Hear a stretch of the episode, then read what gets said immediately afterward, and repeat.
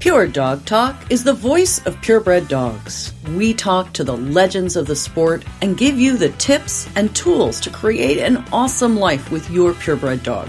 From showing to preservation breeding, from competitive obedience to field work, from agility to therapy dogs, and all the fun in between, your passion is our purpose. Pure Dog Talk is proud to be sponsored by Trupanion, medical insurance for pets. Trupanion understands that veterinary costs can be expensive and hard to budget for, especially when your pet gets unexpectedly sick or injured. And that's why Trupanion is there to help you, and help you when you need it the most, by covering eligible expenses during unexpected veterinary visits. Luckily, Trupanion's able to pay your vet directly, so you'll pay less out of pocket and you won't have to wait for reimbursement. Trupanion also has a free program for breeders that allows you to have peace of mind by sending your litters with a special offer so that folks can try out the insurance. You can learn more about the Breeder Support Program by following the link on my partner page. Be sure to mention Pure Dog Talk sent you. Welcome to Pure Dog Talk. I am your host, Laura Reeves, and I am back with my very, very, very favorite veterinary voice. This is Dr. Marty Greer, and today we are talking about progesterone, that wonderful, wonderful chemical inside of our girl dogs' bodies that tells us so much. And Marty and I were just talking about, well, which part of this are we talking about? Right. Because there's a lot that we can learn, right, Marty? There are so many aspects and nuances to it. It's not just this one simple number that we can hang our hat on. It's complicated. Right, right. It's complicated. That's our life. so, for sure. For sure. So let's start with my bitches in season. I'm going to get a baseline progesterone. We've talked in previous podcasts that we'll link here. I'm going to get a progesterone timing so that I know when she ovulates. So I know not only the best time for her to be bred, but also when she would be due. So let's take it from there and break down as much as we can the different numbers that are associated with different breedings, right? Because it's different for fresh, frozen, or chilled. Am I correct? That's correct. Okay. So let's start there. Perfect. So we want to do progesterone timing on the front end, not just to get the bitch pregnant, but to make sure that we get her unpregnant at the right time. Exactly. I think there really is a word unpregnant. We call that whelping or we call that C section, whatever way we get her unpregnant. But it's really important from the beginning of the heat cycle to know when ovulation occurred because we know bitches are pregnant 63 days plus or minus 24 hours. That's a normal pregnancy. It is not 58 to 72 days like Right. we've been told for many decades prior to the time that we could do progesterone testing. We know it's 63 days plus or minus 24 hours, period. Yep. And I think that that is so critical when it comes to having questions at the end of the time, as you say, whether you're doing a natural whelping or whether you're doing a C section, for saving puppies' lives, for getting healthy, strong, full term puppies, all of those things. And I just can't even imagine anymore not doing progesterone timing. Oh, So, I know. yeah, I, I, I can't. I, I truly can't. So let's talk. We'll just take them in order. A fresh life cover. What are we looking for? We breed 48 hours after progesterone reaches 5. hmm Five in my hands is ovulation. It can be four to eight, depending on which lab you're using and how they're interpreting the results. But Mhm. essentially, ovulation happens at approximately five, and you'll see from the day after five that the progesterone jumps significantly, and it continues to rise pretty significantly until about three to five days after ovulation. So we want to nail it down so that we can tell what day she hit five. So that means progesterone testing every 48 to 72 hours once you get close. hmm Now, once they get above three, usually the day after they're at three is the day that we call ovulation. They're usually somewhere at four to eight at that point. So that's where we want to really start focusing on how carefully and how frequently we time our bitches. And we want to make sure that our technology is accurate. There's a number of different progesterone pieces of equipment out there. Some are really easy to interpret. You can just take the number right off the machine. The IDEXX Catalyst is one of those. The reference labs that we use, such as IDEXX and Antech, Marshfield, those labs we have really accurate results straight off the machine. There's a lot of people who use the MiniVidas by bioMérieux.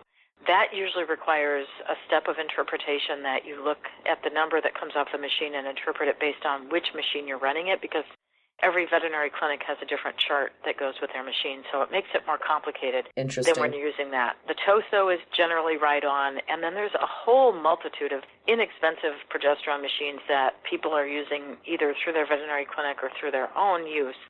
And that's where it really gets complicated because some of them are not going to be reading five the same as another Catalyst or Tosoh will read a five.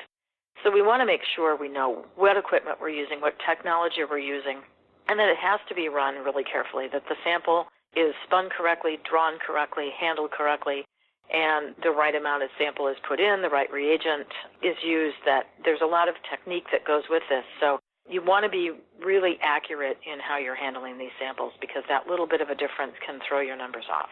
That's really interesting. I had not really thought or contemplated that piece of it. I'm very fortunate. My clinic that I work with has their own machine in house. And so, you know, hallelujah, right? I mean, that's just right. Instead of that next day turnaround, I've got, you know, two or three hour turnaround. And I think that can often make right. a huge difference. Oh, yeah. But at one point, we had five different progesterone machines in our office at the same time, mm. testing them. That was last spring because we really wanted to get a handle on what was accurate, where our numbers were coming in, and what was working for us. And the week that we started using the Catalyst, nine weeks later, we started seeing litters of 12 and 13. Instead of litters of 8 or 9, we started seeing litters of 12, 13, 14 puppies. So we feel like that little bit of a tweak from um, wow. one piece of equipment to another made that much of a difference. It was just this overwhelming number of, oh my gosh, can you even count how many puppies are on this x ray? Because it was really significant. So people need to pay attention to those nuances. Yeah. Hmm. Yeah. So not all veterinary clinics are created equal. Not all progesterone tests are created equal. You need to know your equipment. You need to know your veterinary clinic or your reference lab. So it's really important that we're assessing those pieces of detail. Progesterone itself is a pretty stable hormone, so the way that the sample is frozen, not frozen, whatever, is probably not the technique. But there's one piece of equipment that we've used that if you don't pipette the sample volume exactly correctly, it throws off your results. And precision pipetting is something that you want to limit only a certain number of people in your hospital and your laboratory to do. So if you're doing this at home, you may not have the precision, or if you're doing this at a lab that you don't understand well, may not have the precision that it takes to make sure that your results are accurate. Huh. See? All right. Once again, I love it. Learn something new every day. favorite thing. Well, we live and breathe progesterone. Yeah. Right. We live and die by our progesterone machine. So we take very good care of our machine and right. we kind of stand next to it and we're like, oh, Pat we it. love this machine. because it's really important to us. Yes, absolutely. You know, I started doing breedings before there was progesterone, and then when we started using progesterone, it would take us a week to 10 days Yeah. to get a result back, and now it takes 21 minutes, and my Right. staff is like, what's taking so long? yeah, it's 21 minutes, folks. Slow down. Oh my god, that's fabulous. Okay, so next best option, we've got fresh chilled coming in to Oregon from Wisconsin. I need to have at least, you know, a couple days notice. What are my numbers? What am I looking at for fresh chilled? So it's normally two days after five or three days after three that you're going to want to have the breeding take place. If it's a weekend or a holiday, it's a little trickier to get your shipping figured out. But essentially, you want to do your breeding 48 hours later. And at that point, we do still repeat the progesterone the day of the breeding, and it should be in the teens. So 12, 13, 14, you know, Mhm. somewhere under 18 is typically where we're going to see a fresh chilled semen take place. Now, we have seen progesterones as high as 37 and still get successful large litters if we're doing a transcervical insemination. But the cervix tends to physiologically close three days or so after ovulation.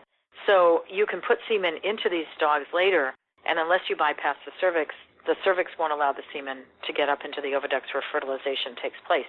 John Verstegen did some really nice work that shows that the eggs are actually fertile for five days after ovulation, but the cervix closing is your limiting factor. So a transcervical or surgical insemination, if it's on the late end, is going to improve the chances of a successful breeding. Okay, that's another piece of information I never heard. I love that to know. I think it might explain my last letter and why it didn't take. Fascinating. Fascinating piece of information there. Okay. And also, I think for many of us, I know I personally have rarely had great success with fresh chilled and have always had better success with frozen surgical implant. And once again, I think we might find an answer there. Fascinating. Right. It might be the timing. The other variable that I think probably needs to be considered is there was a study, actually two studies that were done that Emmanuel Fontaine presented at Royal Canin a couple of years ago that indicated that nonsteroidal anti-inflammatories given 2, 3, and 4, and then again at 15, 16, and 17 days post-ovulation improved fertility that 50% of the bitches that had previously failed to conceive had litters on that protocol. So I think we need to be looking at some of those variables because I put all my post-surgical, and I still do surgical breedings. I just did one two days ago. It might be the last one we do for a long time with our supplies right. being limited, but we do give post-op pain medication the day of ovulation and the day of breeding for three days after the surgical breeding, and then I started repeating it at 15, 16, and 17 days post-ovulation. So at the time of the breeding, maybe we weren't really better at getting bitches pregnant with a surgical breeding, but we were better at reducing inflammation in the uterus because we put them on NSAIDs. So that's a variable that I think a lot of people haven't taken into account. So I might not be as smart as I thought I was by doing a surgical breeding, and it was actually the drugs and not my magical touch of putting the semen into the uterus. And singing a Kokopelli song to it. yeah, exactly. We actually sing 99 bottles of beer on the wall sometimes. Oh, Because I had a friend. I love that. Be careful what you wish for because yeah. the friend of mine that I did that for, because her last litter was one, we did a breeding with that song being sung, and then she ended up having 11 puppies. Oh. So do be careful what you wish for. It may not turn out the way you want. My repro vet when I was in Nebraska, Dr. Kelly Stitch, has an entire room covered with Kokopellis, and I would bring her Kokopellis for my travels, right? Cool. yeah, it was great. Cool. That was her sort of take on the whole Good luck, thing. John. yep, yep. Kokopellis in the breeding room. Whatever it takes. Exactly. We have fava beans. Oh my god, I love it. That is so awesome. So that surgical or that frozen semen, again, your number's going to be a little bit different than your fresh or your fresh chilled. Correct. We breed one day later than fresh chilled. We breed three days post ovulation when we're doing frozen semen breedings. The point being that the semen has already undergone a step called capacitation when you have frozen it, so it will be ready to fertilize an egg earlier once it's delivered into the oviducts than it would be if you had used fresh semen. So you want to put it in one day later because it doesn't have to go through that extra step. So three days after ovulation for frozen, two days with fresh or fresh chilled. Now, like I said, you can usually get away with it being a little bit later. Fresh chilled gives you a cushion of a longer time period. And it's interesting to me that you've had better success with frozen than fresh Yeah. chilled because that's really counterintuitive and not what we typically see. I usually encourage people to do frozen only if they don't have a fresh chilled option. Honestly, I am going to tell you, breeding my own litter since 1996. So I've got, I don't know, 25 litters. Three, twenty-four, yeah. Yeah, like that. And I have had multiple, and my mother bred Clumber Spaniels and did frozen surgical implant and had ridiculous success with it. And in all of my litters, I think I've had two that took from fresh chilled. Hmm. Yeah. I've done the percentages over the years, and my success rate with frozen was just significantly better. Fascinating. Okay, so now we've got the swimmers and the eggs meeting up and making kissy face. What's our next step of keeping an eye on our progesterone levels? And talk to us because I think we missed a step in here somewhere, or give our listeners an understanding of what is sometimes talked about the LH surge, the luteinizing hormone. Am I getting that right? That's correct. And some people still use that. We stopped using it when it left the market for quite some period of time and haven't reinitiated it. It's actually the hormone that triggers ovulation. So if you want to know when ovulation occurs, that's technically the hormone you should be testing. But progesterone follows an LH surge, and with an LH surge, you want to breed five to six days after ovulation. Well, I can get you that information with a progesterone and not have to do a once a day blood draw at the exact same time every day for your bitch. So LH requires daily testing because the LH surge goes up and down, just like it indicates with the word surge. So it, Mhm. it's up for less than 24 hours. If you do progesterones, you'll see some wobble before it gets to three, but once it gets to three, it tends to rise pretty steadily, some a more steeper rise in some bitches than in others, but at least you have a steady incline, and you can then interpolate the data. If you have a progesterone of a three and a progesterone of a seven, you divide the difference, you know, when she was at five. You can do that math pretty simply on a graph. So that's the advantage of progesterone over LH. And there are still some people who swear by LH. I personally right. just haven't been enthralled with it because when we couldn't get it, we stopped using it and learned how to do other things, and mm-hmm. that's where we've gone with that. Plus a vaginal cytology, and I still throw that in because I think yes. it's important, especially if you have a bitch that's stalling. Talk about smears, yeah, yeah, that's old school, man. That goes back to my early days. it is, and that's where I started breeding bitches too. Was using only vaginal cytologies before we used frozen semen. But the vaginal cytology is really useful if you have a bitch that's not climbing the way you think she should be. Mm. You can take a look at that cytology, and if she's not cornifying and progressing through her heat cycle the way you think she should be, she may either have a cystic ovary or splitting her heat cycle. And it can be difficult with just one or two progesterones and one or two vaginal cytologies to sort that out. It may require some additional testing. And sometimes these bitches just say, you know, I was just kidding about that. I'm not really going to have a heat cycle right now. The girl next to me came in, so I thought I'd kind of try it, but I'm not quite ready, so I'm just going to wait another six or eight weeks. And thank you for throwing money at me while you were doing it, because like all women, buckets, we like having money thrown at us.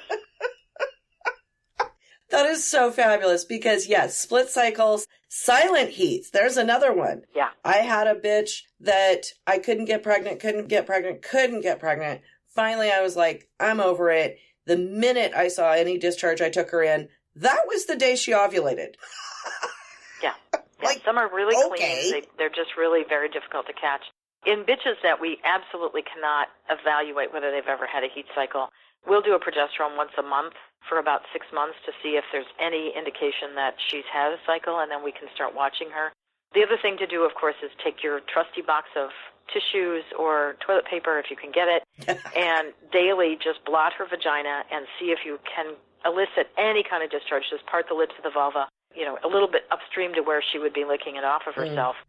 And just check for anything because some bitches don't swell, some bitches don't act like anything's going on. They're just really sneaky about their heat cycles. And super clean. The super cleaners. A white towel on the crate can be helpful too if you have a bitch that's difficult to catch. So, uh, yeah. you know, instead of a patterned blanket or something, right. you know, go to the store, buy two or three white towels, and just keep those underneath mm-hmm. her all the time in the crate. Mm-hmm. Okay.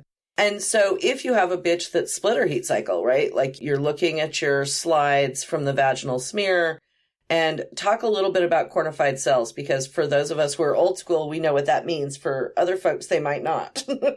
right. So cornified cells refer to the epithelial lining of the vagina. It tends to start off with big, round, soft cells with a nucleus in the middle, light staining. Those are the normal lining of the vagina. And as the bitch gets closer to ovulation, those cells become thickened, cornified, more angular, more densely staining. They lose their nucleus, and it's all part of the protective mechanism that a bitch's vagina goes through so that when there's a mating, she doesn't end up injured from the mating itself. Mm-hmm. So it's a nice physiologic change that we can use to track where the bitches are in their heat cycle. Now, other people get a little freaked out by the bacteria. There should be a lot of bacteria on the vaginal cytology prior to the time that she ovulates. That's absolutely normal. It's absolutely normal during ovulation. It should be a mixed bag, meaning that when you look at it, the bacteria will be different sizes and different shapes.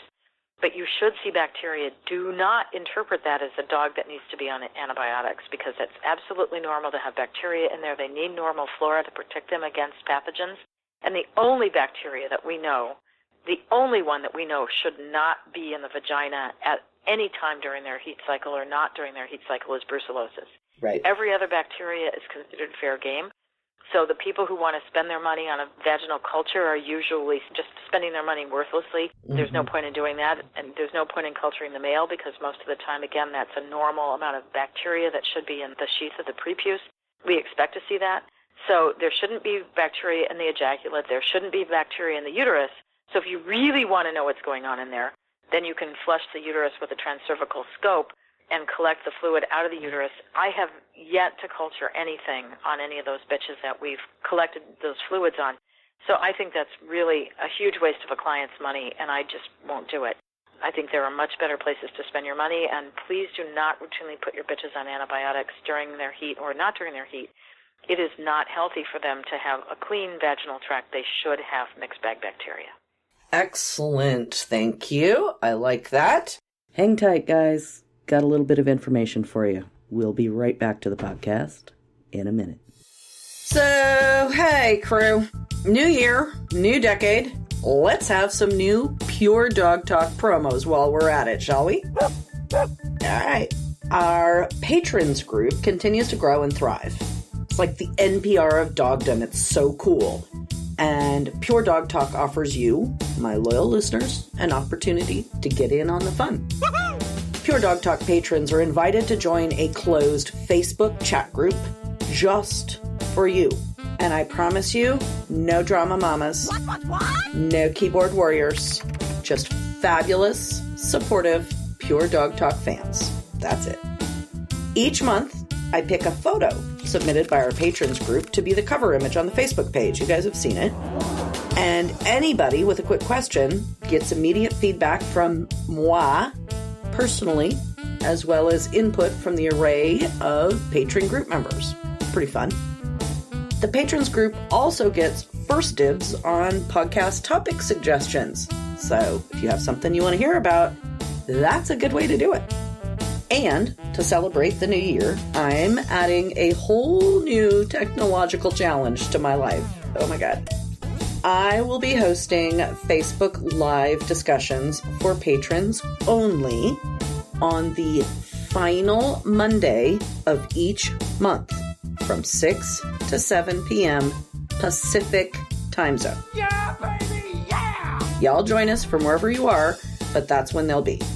Just a few of our planned topics of conversation include advertising on a shoestring budget. yeah, trust me, we can talk about that. Campaigning a special just for runner handlers. Problem solving the stack. Tricks of the trade for grooming, like what products do I like or anybody else like. Open mic Q&As, all that kind of stuff. What you guys need to know is that the generosity of Pure Dog Talks patrons is literally what keeps the MP3s running here. The money is set aside exclusively for overhead and operational expenses. That's it. Now, I'm incredibly grateful to our corporate sponsors. You have no idea. They have the dedication to purebred dogs and the resources to ensure that Pure Dog Talk remains a powerful voice for purebred dogs. That you guys, y'all believed in this mission and you've supported it from the beginning. You are the heart and soul of my crusade to provide all purebred dog lovers a constantly growing, challenging treasure trove of knowledge in a 21st century format. like around lunch. So, just click the Be My Patron on Podbean button on the website. It's quick, it's easy, it's secure. And I hope to see all of you on the next Facebook Live chat. Okay, so now we're getting to a different part of our process, right? We're at the end of the pregnancy. We're pregnant, we know we have puppies, we're getting to the end, and say we're maybe 10 days out and we start seeing some sketchy discharge. Right, and a clear vaginal discharge is 100% normal during a pregnancy. It should be just a clear mucus.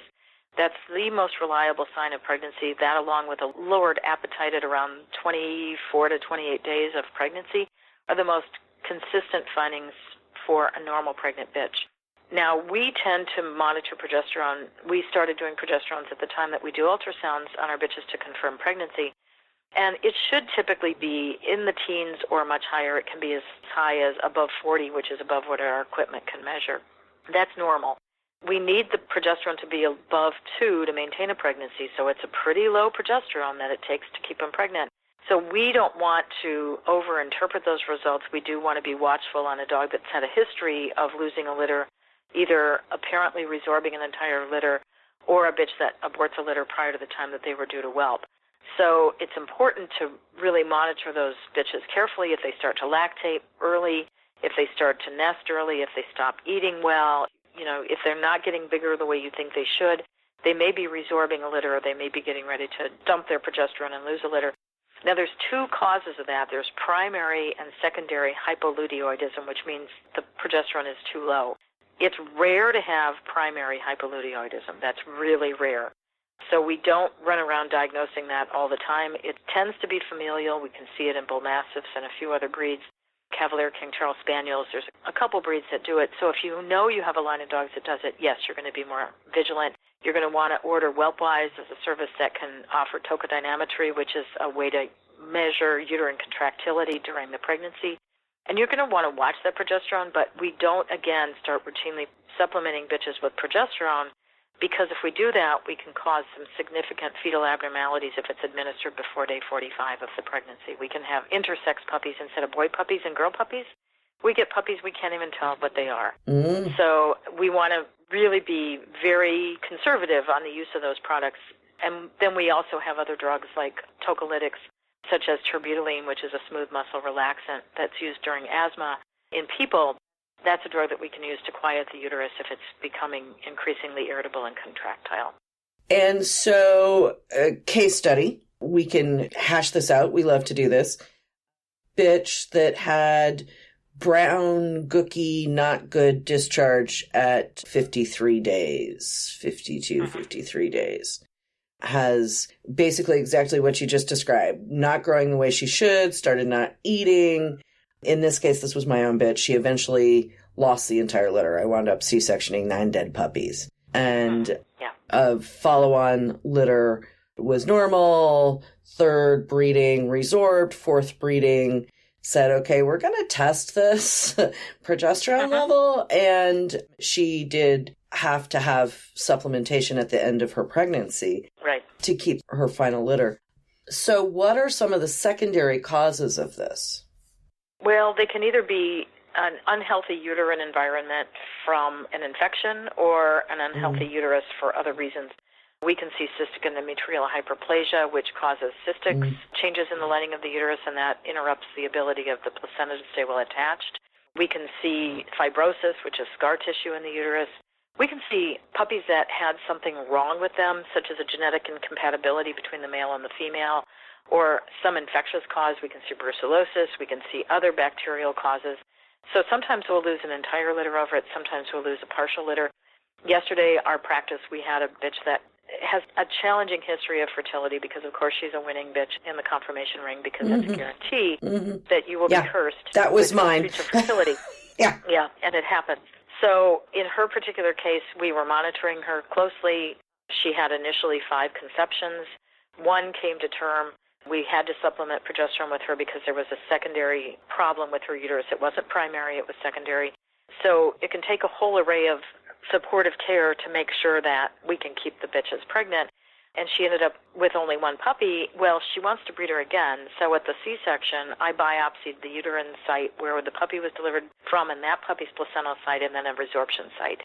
And then we send those to our diagnostic lab. There's one diagnostician at Ohio State, the Ohio State University, that does a really nice job with theriogenology type of samples to see if we can determine from his read on the uterine changes if there was anything suggestive that we could change for her next pregnancy. Sometimes we can, and sometimes we can't. So sometimes you'll save yourself money by doing the uterine biopsy and getting a result back that says there's nothing more we can do, just give it up. Mm. Or the alternative of, oh, yeah, this is what the problem was, so going forward you can do something different. So I started writing an article yesterday that I got as far as the second line, and it's called "Know When to Hold 'Em and Know When to Fold 'Em." And then I realized that then Kenny Rogers Kenny died. Rogers so I'm died. like, oh, well, okay, okay, maybe we're not going to do that. oh my gosh! But we need to know going forward if that bitch has future fertility that's going to be positive Mhm. or negative, and if it's not going to work for you in the next breeding, then you can just say, you know what, she's done. She's just never meant to be a great mom. Let's spay her and be done with it. Mhm. Versus, oh my gosh, this is the underlying cause.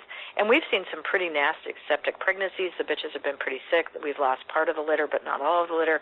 So, you know, there's a huge difference in how these outcomes can play out. Anything from wildly successful breedings to things that are just totally a very disappointing outcome. So Mm. we want to give the bitch and the puppies every chance we can. And so monitoring progesterone, monitoring ultrasound, and knowing what's going on whelp-wise can be really useful tools in managing pregnancies. And the most important thing is that you can't do what's called reverse progesterones on these bitches that are high risk. You've got to know from the beginning of the time that you bred the bitch what her due date is because Right. you cannot count on progesterone in every case in a high risk pregnancy for that progesterone to drop appropriately. So I use reverse progesterones. I know how to use them. I just can't always make them work because if the bitch has something wrong with the pregnancy, it is not going to give us an accurate outcome and we're going to end up in trouble on the other end of the pregnancy. So please, please, please do your progesterones at the time of the breeding. Don't assume that you can get her pregnant and that you can get her unpregnant safely without knowing her exact due date. The other great thing about exact due dates is you're not spending every night staring at the dog night after night after Right. night. You can sleep. You know when she's due. You can go to bed. You can be well rested when she has her litter. Or you can make an informed decision on when to do a C-section if you choose to schedule one. Yeah, like I said at the top, I at this point in my life cannot conceive of doing a litter with literally, no joke, without the progesterone test because it is an enormous amount of peace of mind for me. Right. Okay, I want to go back to something you just said a little while ago because it caught my ear and then I got distracted and squirrel, I'm back. A genetic mismatch between the sire and dam causing a problem in the litter. Sit, wait, what? Yes. Come on, talk to me. Yeah, so things like too close of uh, inbreeding or line breeding, other kind of genetic incompatibilities can cause the loss of a partial or an entire litter. And I actually have a pretty long list, and I can share this with you so that you can put it on your website Yes. of all the reasons that bitches can fail to manage to either get pregnant or maintain a pregnancy. And the problem is, before 30 days, you don't know if she conceived or not. But that's the value of ultrasound. And a lot of people are like, Right. nah, I don't need to ultrasound. She's either pregnant or she's not. I don't need to know. Well, that's not exactly true. Mm-mm. Because our diagnostic workups, if you have a bitch that failed to conceive, are going to be different going down a different diagnostic tree than if we know that a bitch conceived and then lost that litter. Yes. Please do your progesterone testing and please do your ultrasounds because that's going to give your veterinarian a leg up on how we sort out who got pregnant and who didn't. But yes, inbreeding, line breeding, genetic incompatibilities can cause the loss of a litter. I've actually had that diagnosis made. I've had a diagnosis of fibrosis. I've had a diagnosis of semen causing an allergic or an inflammatory reaction in the bitch's uterus, allowing her to fail her pregnancy. So we can see all kinds of really interesting things if you do a uterine biopsy, and it can be done either at the C-section. If you have evidence at the C-section that many puppies or more than one were lost, you may want to consider that. So talk to your veterinarian before they go to surgery. You don't want to wake her up after the C-section and say, "Oh shucks, we should have done that." Right. So you can save placenta, you can save uterus at the C-section, but you can also, at around 60 days from the breeding, if she failed to conceive, that's the ideal time that we think is the ideal time to go in and take uterine cultures and uterine biopsies to determine what the underlying cause was. And we've seen some really interesting types of responses on those biopsies, so it can be very useful going forward if you have a bitch that's valuable enough to keep in your breeding program, mm-hmm. knowing that her fertility is causing you some issues Right. that you'd like to try to overcome. Right. Now, sometimes you don't want to overcome those. You may say, you know, she's beautiful, but I don't want to perpetuate this. Some of these are probably perpetuated, and some of them are probably random. So you can't always say without knowing what the underlying cause was whether this is something you want to keep in your gene pool or not. You need a diagnosis to make those decisions. And that biopsy you're doing transcervically normally? There are some veterinarians who do that. I am personally not comfortable with that. Number one, you're doing a blind biopsy, so we don't know if we're getting the area that has pathology or we're just guessing at what we've got. Number two, you don't get full thickness, so you only get the endometrial lining. You don't get Okay. the full wall of the uterus, including the muscle layer and the outer layer. So the importance of that is sometimes the pathology is in the layers that are deeper than the endometrium, and you miss your diagnosis because you didn't get full thickness. So I typically go to surgery for them. I know there's mm-hmm. veterinarians, especially the ones that do equine, who are comfortable with doing those blind biopsies, but I personally am not one of them. Fascinating. I have to tell you, you know me and my geek outs. This is fully, after two and a half years, my favorite geek out session yet. So I'm serious. It was fabulous. I love this stuff. Thank you, Marty. We could do this for like, I don't know, six hours. So yeah, but I got a C-section to go to, so you I'm gotta go do a. C-section and I got a litter of puppies to deal with. So thank you very, very, very much. This has been, I mean, fabulous. So we will talk to you again next month. Thank you. I always enjoy this. As always, if you have any questions or input, we'd love to hear from you.